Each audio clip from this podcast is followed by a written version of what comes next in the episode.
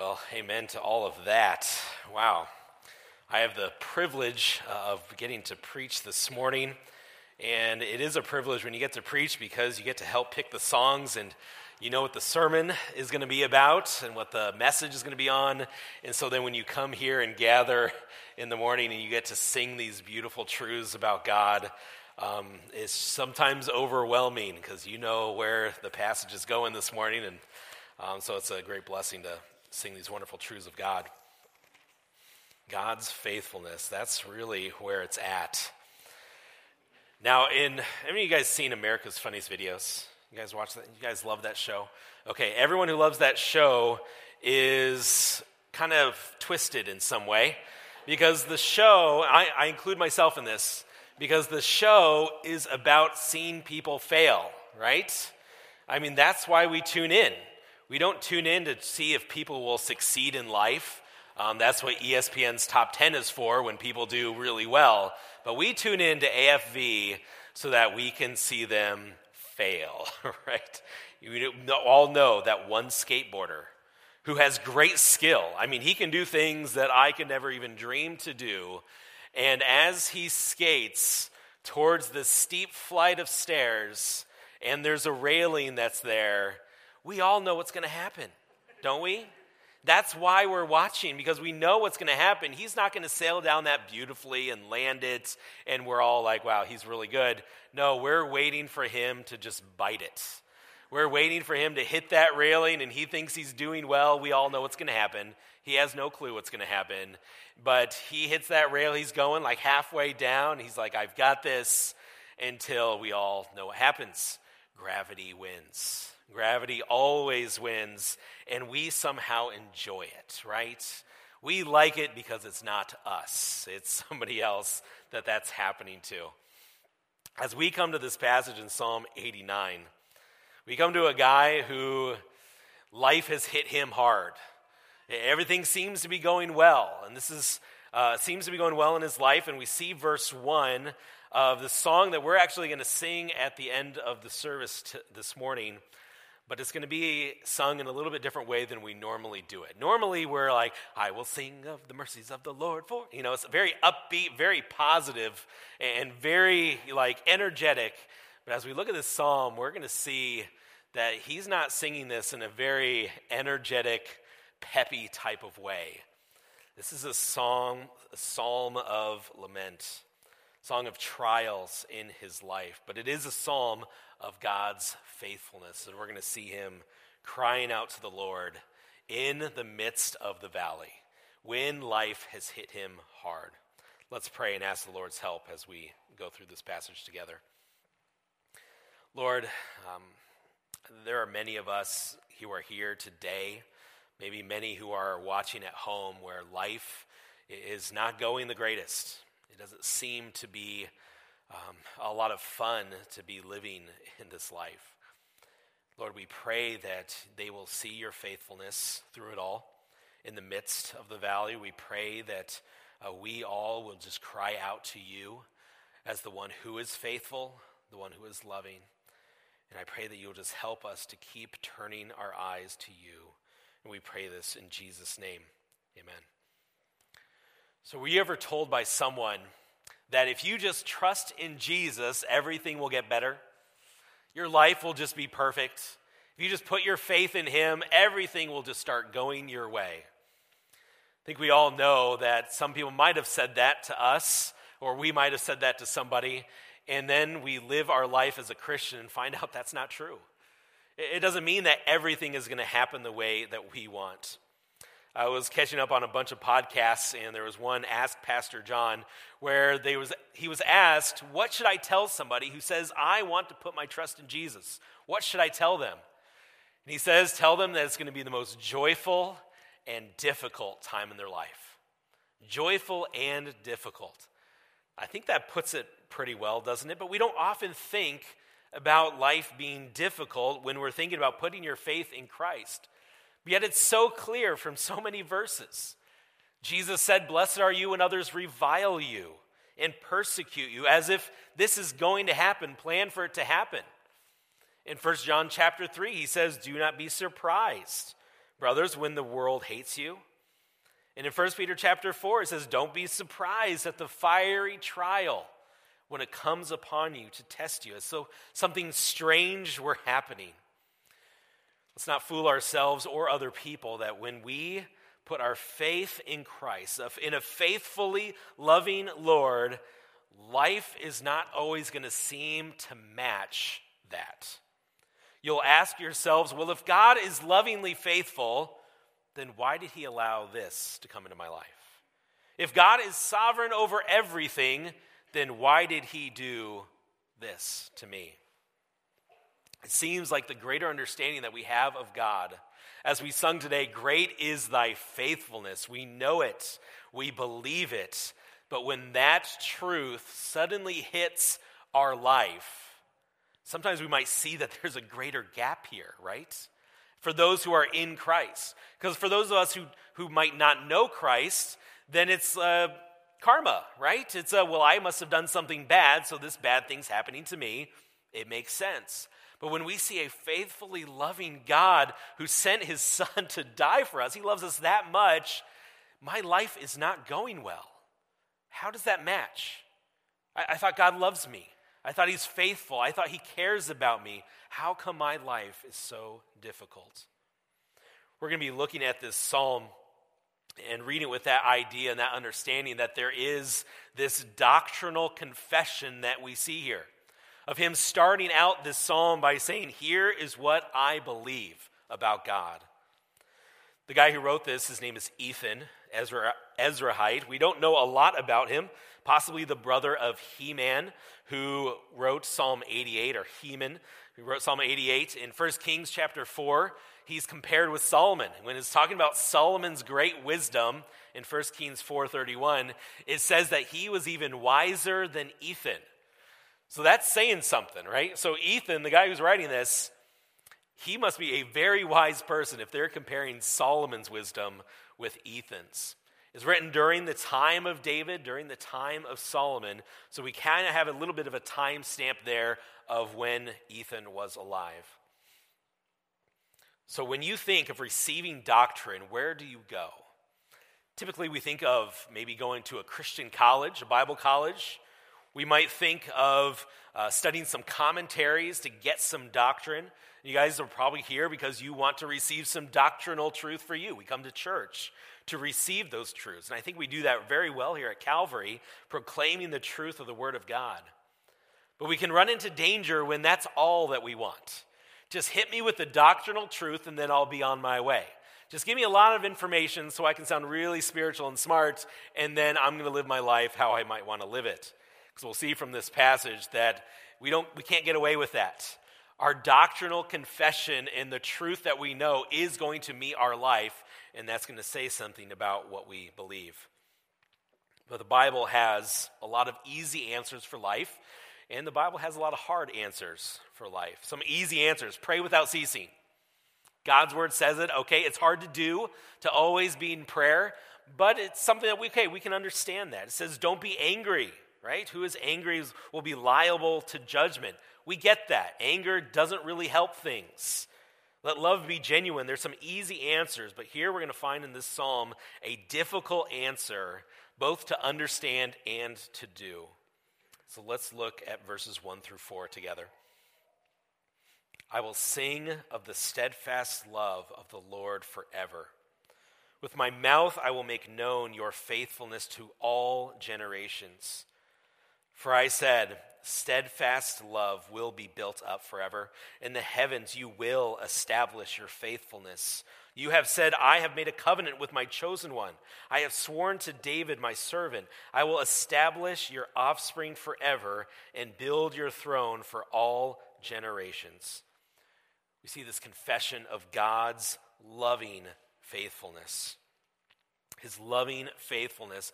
God's love is steadfast, it will be there consistently. And as we talk about the faithfulness of God, we cannot get it confused with our level of faithfulness. Because our level of faithfulness, it kind of goes up and down, doesn't it? Right? Sometimes we might say that uh, we are faithful to our spouse. And what area is that? It's usually in the area of adultery. As long as you don't commit adultery, you are faithful to your spouse. We kind of limit it maybe to that one area. So, where isn't it being unfaithful when we uh, disregard our spouse, when we sin against them, when we get angry with them? Aren't those other areas of faithfulness? But yeah, we kind of kind of hone in on just this one area we will call faithfulness. It could mean in faithfulness in coming to church right? You might say, I'm faithful. That means I'm here every time the doors are open. Sometimes it might mean I'm here twice a month. I'm faithful twice a month. Sometimes it just means that I call this my church. I don't come, but I'm faithful that this is my church, even though I might not show up. Now, we might use the word faithful in terms of our favorite team. I'm sorry to bring this up. I wrote this down before yesterday, just so you know. But if you are a faithful Hawkeye or Cyclone fan, Sometimes that just might mean until the next play when they blow it and you're like, okay, I'm done with you. Now, being a faithful Hoosier fan, I saw we beat Penn State, ranked number eight in football. I didn't even know we had a football team, and we still won. I don't know what that's all about. So I'm a good, faithful Hoosier fan, right? I didn't even know we were playing, and then they're like, oh, I looked up the scores yesterday, like, oh, we won. Okay, great. But I'm a faithful fan. I'm not going to root for the other teams. I'm faithful. Our faithfulness sometimes, when we use it with each other, it can mean so many different things, right? Levels of faithfulness. But don't confuse our lack of faithfulness to God's faithfulness. It is a very different thing. His faithfulness is forever. His faithfulness will never stop. If we are faithless, 2 Timothy 2 8, what does it say about God? He remains faithful, for he cannot deny himself. It doesn't matter if things are going his way or not, whether he's going to be faithful, he will always be faithful. God never made it more clear than in the book of Hosea. I know the Calvary kids looked at this just last Wednesday. The faithfulness of God on display among an unfaithful people. They kept running away, they kept going away, but yet God says, I will be faithful and this is important that we confess that together that God is faithful and will be faithful. He is faithfully faithful. There are no qualifiers when it comes to God. He is faithful, period. And to which we unfaithful people can say, Amen. Am I right? That we serve a lovingly faithful God, and He is loving. He is loving as he chooses, as we see here, that he swears to David, his servant. He makes a covenant with him. God has shown his faithfulness in not some ethereal type of cosmos type of way, saying, I will be faithful. I'm just going to keep the world spinning. I'll just be faithful in that, and then I'm going to step back. No, he chooses to show his faithfulness in a loving and personal, relational type of way. And he shows that to us as well. What a lovingly faithful God. We also see this confession of God's mighty faithfulness, his mighty faithfulness. Not only is God loving and is faithful, but he is mighty. We find the psalmist searching the heavens to find somebody as faithful as the Lord. We sung about this already. Who is like the Lord our God? Anyone? Anyone going to check in? Anyone going to challenge God? Let's look at verse 6. For who in the skies can be compared to the Lord? Who among the heavenly beings is like the Lord? A God greatly to be feared in the council of the holy ones and awesome above all who are around him. It says, O Lord God of hosts, who is mighty as you are, O Lord, with your faithfulness all around you. Is there anyone that dares to challenge the faithfulness of God? Anyone going to come up to God and say, I'm going to take over? I'm better than you at this? Anyone? There was one who tried. Remember, we know him as Satan. He was cast out. He said, You know what? I'm going to take over. I think I can do this. I think I can beat you, God, at something. He's the only one who challenged, and we know what happens with him. He will ultimately be defeated once and for all. There is none like our God. None. Don't think we can challenge him even in our faithfulness. Verses 9 through 14 continue to show the might of the Lord. In verse 10, we see you crushed Rahab like a carcass. This is not the Rahab of Daniel. This is the Rahab um, that is a proud, strong person, and her, the name literally means proud strength. And God says that He crushed this strength. The raging seas, the enemies, the heavens and the earth, the north and the south, the mountains of Tabor and Hermon, all of them submit to, give praise to, and honor the mighty faithfulness of God. There is no one and nothing that can stand against your mighty, faithful God. No one, nothing. It spans forever and ever. That is what faithfulness is. Then in verses 15 to 18, we see that he continues this loving faithfulness in regards to his people. As for his people, we walk in the light of his face. As for his people, we are exalted in his righteousness. As for his people, we are strong and given favor by this mighty God. And we are also shielded and we are submit ourselves to this lovingly, mightily faithful God. What a wonderful God we have who is mighty. Remember Ethan. He's saying, You are this wonderful, faithful God. I will confess it. I will declare it. I will sing of these mercies of the Lord. Not only am I going to do it, he says, but you're going to do it, God. He's like, I'm going to quote you, God, on your own faithfulness. So this isn't just what I have said about God's faithfulness, not what I just believe, but he's saying, I'm going to quote you, Lord. And look at verse 19. He says, Of old you spoke in a vision to your godly one. Here's what you said, God, about your faithfulness. And then he begins to recount the story of David, the story of God's faithfulness to David. We see in verse 20, I have found David, my servant.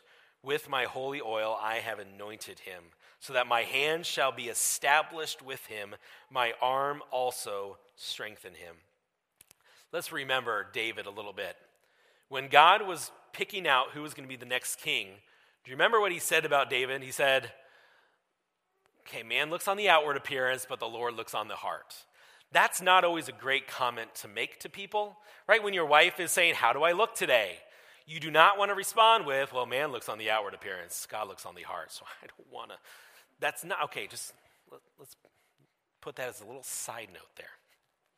But God looks on the heart because what happened last time, right? We have Saul. Why was he chosen to be king? Because he was tall and handsome. Like, well, he looks good. Let's choose him to lead us. It didn't work out too well for Saul. He turned out to be pretty evil. And then what they said, well, we're going to go a different direction. God says, I'm going to pick somebody who loves me. And so, as God chose David, at that point on, it says in 1 Samuel 16 that the Spirit of the Lord rushed upon David from that day forward. Steadfast faithfulness of God. We know that David blew it a number of times, don't we? With Bathsheba and Uriah. We know David sinned.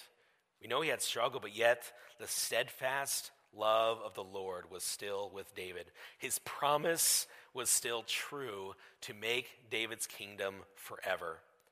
Then anything that he did that was great, killing Goliath, slaying tens of thousands, building up the kingdom of the Israelites, everything he good he did, all the credit had to go to a faithful God.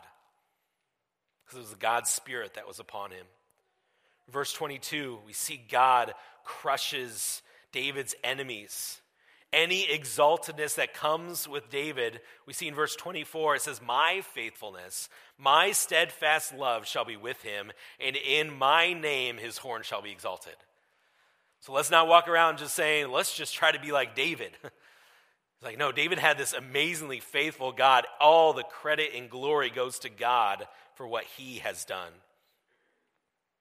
Verses 29 through 34. Let's look together at these verses. He says, I will establish his offspring forever. Forever. It's a kingdom that will not end, and his throne as the days of the heavens. And if his children forsake my law and do not walk in according to my rules, if they violate my statutes and do not keep my commandments, then I will punish their transgression with the rod and their iniquity with stripes. And then we would generally say, and then be done with him. Right? If they're going to disobey me, you're thinking of God, disobey me, that's it. It's over. Put them aside. I'll make a covenant with somebody else because you aren't getting it. Your kids are not getting it. They're blowing it over and over and over again. Is that what a faithful God will say? Is that what a faithful God can say?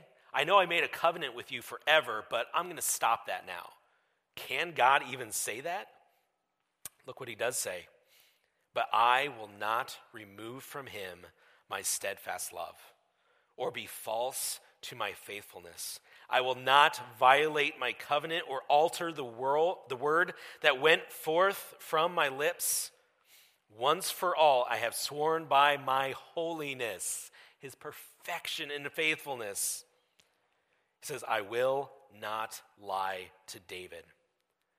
God will fulfill his covenant. God cannot lie. In hope of eternal life, which God, who never lies, two unchangeable things in which it is impossible for God to lie. He cannot go back on his faithfulness. He promised to David, his throne will last forever. He says it doesn't even matter what his kids will do or grandkids. His own son ended up trying to kill David, right? And here he says, it doesn't matter what they do. I will punish their sin, absolutely, but I will not lie. I will not remove my covenant because I am a faithful God. It's much like parents when your children sin, you punish them, you discipline them, you show them right from wrong, but you don't remove your love for them. You don't take that away. God's love is so perfect and faithful. And this is an important doctrinal note for us to know, for us to understand that just because bad things happen to us, it doesn't mean that God has lied. It doesn't mean that God doesn't love you anymore. He cannot lie and he will not lie. Let's look at verse 36 and 37. Beautiful picture. His offspring, David's offspring, shall endure forever. His throne, as long as the sun in, before me. And he says, like the moon, it shall be established forever, a faithful witness in the skies. I didn't often think about the moon as a witness. You know, we often think of the rainbow, right, as a promise of God to never flood the world again. But I don't often look at the moon and just think of God's faithfulness. That even though the night has come, even though the darkness has come, that moon is a reminder that the sun is still there. Even though darkness and trials come into our life, we have God's word, we have his promise of faithfulness to remind us that he's still there. He still loves us, even when life is hard and difficult. And that's where we find ourselves now in verses 38 through 48. When this doctrinal confession, I will sing of the mercies of the Lord forever. He is steadfast, He is faithful. He's faithful to David's throne forever. He's going to promise this and he will never lie. But now I look at my life. How does this match? Look at what he says. Let's look at verse 38. But now you have cast off and rejected. You are full of wrath against who? Your anointed. You have renounced the covenant with your servant. You have defiled his crown in the dust. You have breached all his walls. You have laid his strongholds in ruins. How could he say such a thing? How could he say such a thing? He has just declared for 37 verses his belief and faith in a faithful God. He has quoted God on his faithfulness. Did God truly bring in his full wrath on his anointed? No, because they weren't all dead. God didn't bring his full wrath. Otherwise, they would all been gone and demolished and done away with as God's full wrath came upon them. Did God really, it says in the KJV, void the covenant, verse 39? I like that word void. Did God void his covenant after what we just heard? What was just declared? That God cannot lie? He can't go back on his covenant, on his word? So did he? Did he renounce his covenant? No. But it's in these times of turmoil, when life just hits you, that we are tempted to think that God has gone back on his word. We know the truth of who God is, but we don't feel it. We know he's faithful, we know he doesn't lie, but right now, it just doesn't feel like it. Right now, it's, this is hard, this is difficult. Most of the Psalms that we read in Scripture, they, they, they usually start on the downside. they start out with the, My enemies are all around me. Uh, where have you gone, O Lord? And they usually end up in the heights, right? It usually ends up, But I will trust in you. But you are the Lord. But you are my strength. You are my portion. This one's very different. This one's starting out with, You are faithful. You are mighty in your faithfulness. God, you won't go back on your covenant, but right now it looks like you've gone back on your covenant. Right now it just doesn't feel like you're holding fast to your word. I think this psalm is a beautiful depiction for those uh, of you, maybe right now, who are still in that valley, who aren't to that other side yet, who are still in the, the deep parts of just physical pain, spiritual pain, struggle, and you might be wondering does God love me? Was God telling the truth about how He's going to care for us? Question maybe even is there a God? These are very real and honest questions that we need to ask in those times of trials. Godly, wise people ask this, bring this up. Ethan, who's compared with the wisdom of Solomon, he's asking this. So understand that to ask these questions and to, to bring these thoughts to mind is, is not sinful. It doesn't mean that you hate God or anything. It just means that you are looking at your life now and you're saying, this is not matching up with what I know I believe, with what I know is true. It's hard to, to reconcile. It's hard to bring it together. God, what are you doing? Did you go back on your word? He's saying it seems like, it feels like you are not matching up with what I know I believe. Let's look at verse 41 through 45. It says, All who pass by plunder him.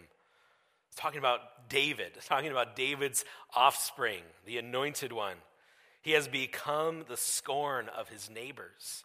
You have exalted the right hand of his foes. You have made all his enemies rejoice. You have also turned your back to the edge of his sword, and you have made not, you have not made him stand in battle. You have made his splendor to cease and cast his throne to the ground.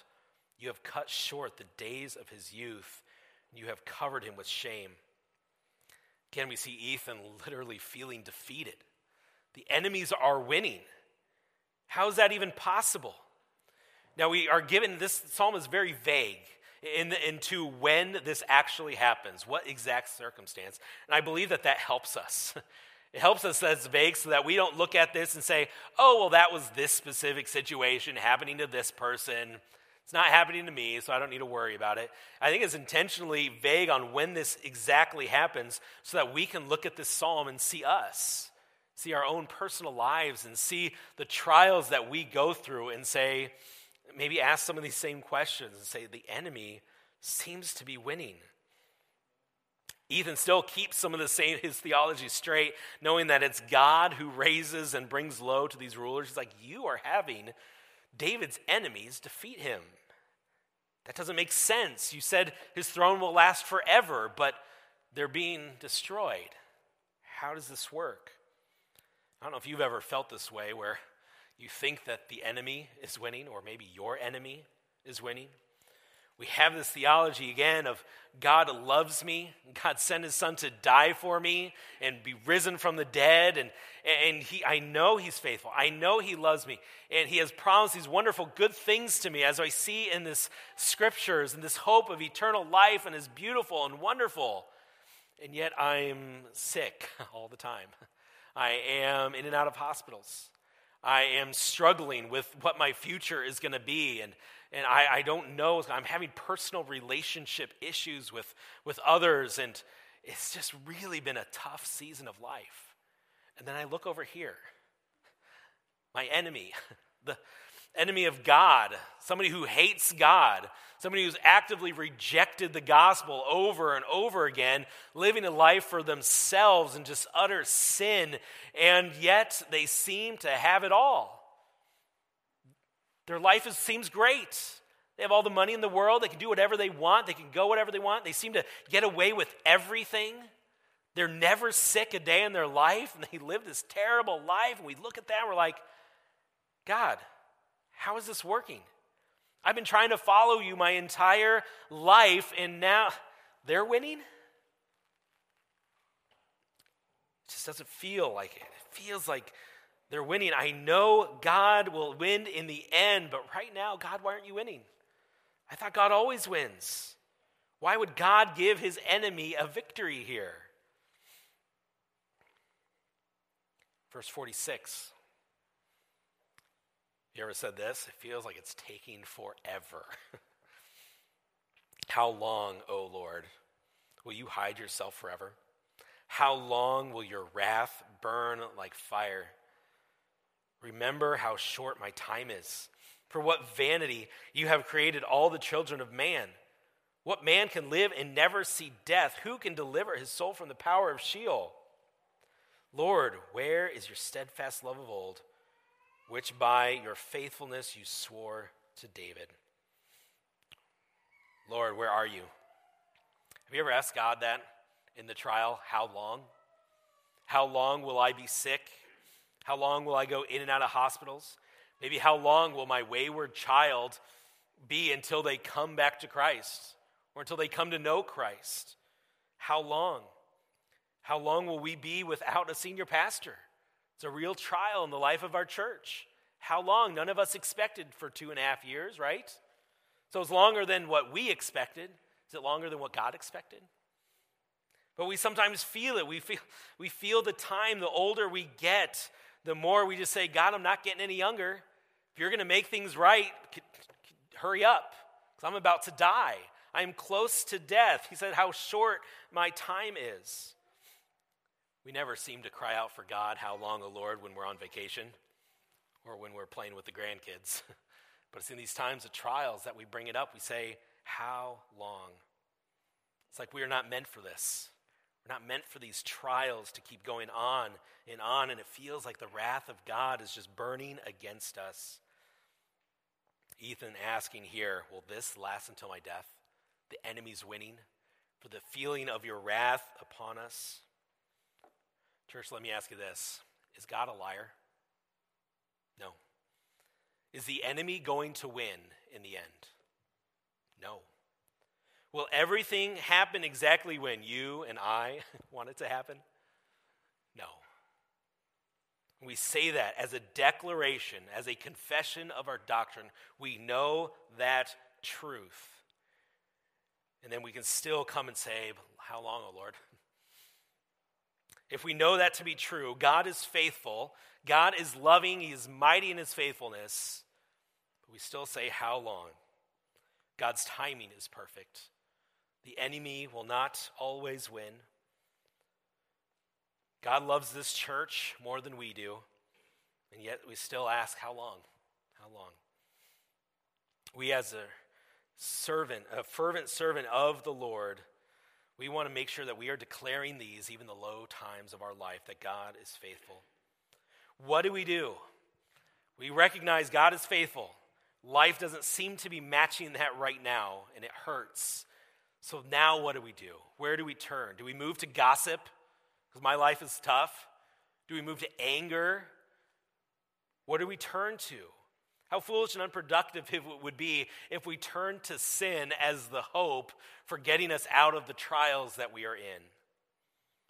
No, we turn to God. In Lamentations chapter 3, we read a portion of this already. But in 20, verse 27, I'll pick it up there and we'll see it here on the screen in verse 31. It says, It is good for a man that he bear the yoke in his youth. Let him sit alone in silence when it is laid on him. Let him put his mouth in the dust. There may yet be hope. Let him give his cheek to the one who strikes. Let him be filled with insults, for the Lord will not cast off forever. But though he, God, cause grief, though he cause grief, he will have compassion according to the abundance of his steadfast of his faithful love. For he does not gr- afflict from his heart or grieve the children of men. And so, what we do is we cry for faithfulness. In the valley, in the time when things are the toughest, we cry out to God. We turn to Him. We cry out to Him because He is the only one who can truly do something about it because he's the one that we have our hope and faith in. He is perfectly faithful and good. We don't cry out to him just to get out of the trial. We don't cry out to God to say, hey, my life is tough, God, just get me out of it. We cry out for God for his faithfulness. Let's look together at verse 49. It says, Lord, where is your steadfast love of old, which by your faithfulness you swore to David? He's now questioning God, saying, Lord, where is it? I want to see it. It says, Remember, O Lord, how your servants are mocked, how I bear in my heart the insults of all the many nations with which your enemies mock, O Lord, with which they mock the footsteps of your anointed. We turn to God and we say, God, remember who you are. Not that he has forgotten. But Ethan is crying this out because he is currently having a hard time seeing it. It's like amidst all the trouble in this world, God, I'm having a hard time seeing your faithfulness. And I want to see it. I want to see it perfectly and beautifully in the best ways possible. He said, God, don't forget your character. Remember who you are, of your steadfast love. I want you to know it because that's what I desire is to see that steadfast love. He cries out for God to remember his people. Again, not that God would forget his people. We know he doesn't. But Ethan is crying out because he's currently having a hard time seeing it. And he wants the world to know and see and feel the faithful, loving God to his people. He wants those people who are the enemies to see because they're having a good laugh right now. They're in a moment where they're succeeding and God's people seem to be failing. And so they're saying, Where's your God? He doesn't exist. They're laughing at him. They're saying, God, God doesn't care about you anymore. Clearly, look, because we're winning. He's like, I, I know God's going to win. God, I want you to remember your people, what's happening to them, because I want us and I want them to be able to see your faithfulness, to see you for who you truly are. This isn't right, what's happening. And he cries out for God to remember his promise to the anointed, to his anointed. So he says, God, remember your character. God, remember your people. And God, remember your promise. He's saying, You swore to David that you would be faithful, his throne would endure forever. Right now, with them winning, they're not able to see that. God, I want them to see it. I want to see it. And his cry this whole time has been one of the future promise. God says, I'm going to establish David's throne for how long? Forever. This is a messianic psalm. It's looking, it's crying out for Jesus.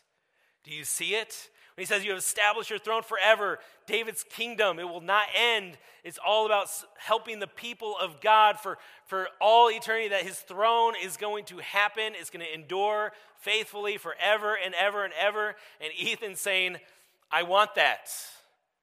Right now, the enemy's winning. Right now, it just doesn't seem like you're fulfilling your word, God. I am looking forward to the day, one day, finally, when your beautiful, loving, mighty faithfulness will be on display and no one will doubt it. No one will ever question or wonder if God is good. They'll never wonder if God is faithful because there's going to be a time when every tribe, every tongue and every nation will bow before the eternal throne of Jesus. Don't you long for that? In the times of our trials, in the times of our despair, the moments, the seasons, the years of it, we cry out for Jesus to make himself known. In our life, Lord, we want to see it. Help us to see it, even though times are tough. We know we need to sing of your steadfast faithfulness. We know we need to do it. But it's just hard right now. We cry along with Ethan. We say, Lord Jesus, come. come back. That future, your people will be exalted. It's going to happen. It's in the future. I know it's down the road. It, it could come sooner than we expect. Right now, it's as hard to see it. But we cry out for that. We cry out for that future promise of God's faithfulness on display where there will be no questions, no tears, no wondering if it's going to happen, no wondering if God loves us or not. It's going to be on display for everyone to see. So we cry out along with Ethan. As he says in verse 52 at the end, he says, Blessed be the Lord. How long? Forever. Amen and amen. And we commit ourselves to sing of that steadfast love of the Lord forever, even in and especially in the valley. That's why when we sing that close the closing song of I will sing of the mercies of the Lord, that's why we're going to sing a little bit slower than normal a little more purpose behind it, understanding that in those times of trials, we are saying, I'm going to sing this. I, I may not feel it right now. It's hard for me to see it, God. I'm struggling with just following and submitting to your will because this is really hard. But I am going to commit to singing of your steadfast love. Let's pray. Lord, we understand right now that this world is not how it was meant to be. It's full of sin, it's full of death, it's full of hardships and trials. There are times when it seems like the enemy is winning. There are times when it feels like you're not faithful. There are times when we feel like nothing around us is just, it's not going to get turned around even before we die. So we cry out to you and we long for that day when you will make the enemy your footstool we long for the day where sin is finally defeated and there is no more death or sickness or crying. Lord, we long for the day when all we can see is your perfect faithfulness all around, with nothing to distract us, nothing to dishearten us. We long for the day that all will see you for who you are a loving, mighty, faithful God. But until then, I pray that you would strengthen our hearts Help us to not grow weary in our soul. Lord, we turn to you, and even in the most spiritually exhausting times in our lives, we will make our confession of doctrinal truth known and sing even to our own hearts, Lord. And we even sing to others that the steadfast love of the Lord will never cease. We pray this in Jesus' name.